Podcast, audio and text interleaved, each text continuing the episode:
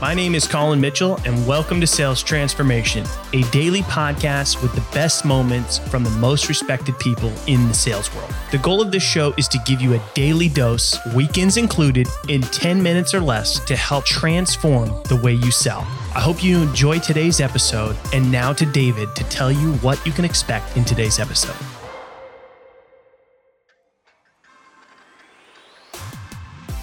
Attain efficiency even in tight time windows. Every salesperson, at some point in their career, could ask Did this need to be a meeting?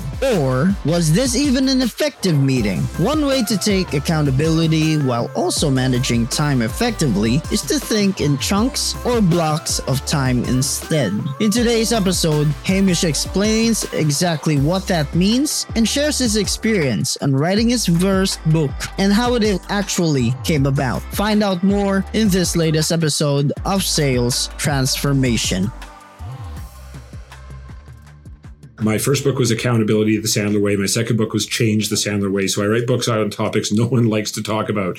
And uh, really, the the way that I wrote the first book was an accident. So I had submitted uh, a proposal to Sandler Corporate that was basically like an omnibus management guide. It was like my version of a Peter Drucker book. And I got a, a, a call from uh, the gentleman who became my editor, Yusuf Toropov, and he said, Hey, love your pitch, but this basically kills all of our books. So I can't approve this, but what is this accountability in 20 minutes a week thing that you have as a chapter? And so I told him what it looked like. He's like, make me one of those. And so I did. And that's how the, the book came out. And, and it's really around the idea of, uh, five minute check in on Monday, 15 minute checkout on Friday. Uh, and, and that's really it. And of course, we're going to do coaching and sales funnel reviews and all that. But, uh, if we check in quickly on Monday, what are you going to do this week? Who are you talking to this week? What opportunities are moving down or out of the funnel? And then on Friday, review their data and talk, and look forward. We, I find and my clients find that creates a really nice flywheel effect that allows everyone to feel supported and no one to feel micromanaged. Yeah, yeah. Wow, that's that is uh, funny that you uh, they took one piece of your entire proposal and then that became your first book. Yeah. Um, and I think that I, I, like how you think of it in in these small chunks of time, mm-hmm. right? Because every salesperson has been in countless meetings mm-hmm. where they're like, "Did this need to be a meeting? Was this an effective meeting?" And then they're just ripping their hair out like why was this meeting so long? Yeah.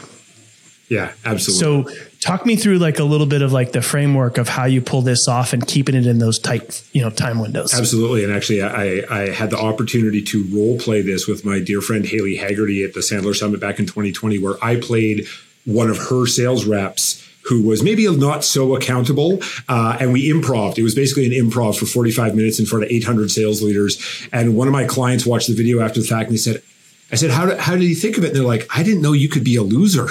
I said, is that what you, you thought of me? Because I was trying to pull Haley playing my sales leader into deep waters, right? So key part of, of these are chapter headings only. I know I've been in sales since I was 19. And as I say to my, the leaders I work with, I've been in sales since I was 19. I've lied to my sales manager. I'm okay with it because I've done it before and I like to tell stories. So if I got nothing on Monday, I'm going to try to pontificate. I'm going to try to get you to talk about your weekend, anything other than real specific data that you can then circle mm. back on on Friday. So key part of all of this, chapter headings only. Monday is three questions. How much of what proactive prospecting activities are you going to do? How many first appointments are you having? And what uh, opportunities are you moving down or out of the funnel, either because you disqualified them or because you brought them across the finish line. So that's Monday. Thanks for tuning in to today's episode. If you're enjoying the show, drop us a review on your favorite podcast platform. And we hope that you'll tune in again tomorrow as we are here for you every day, weekends included, to help you transform the way you sell.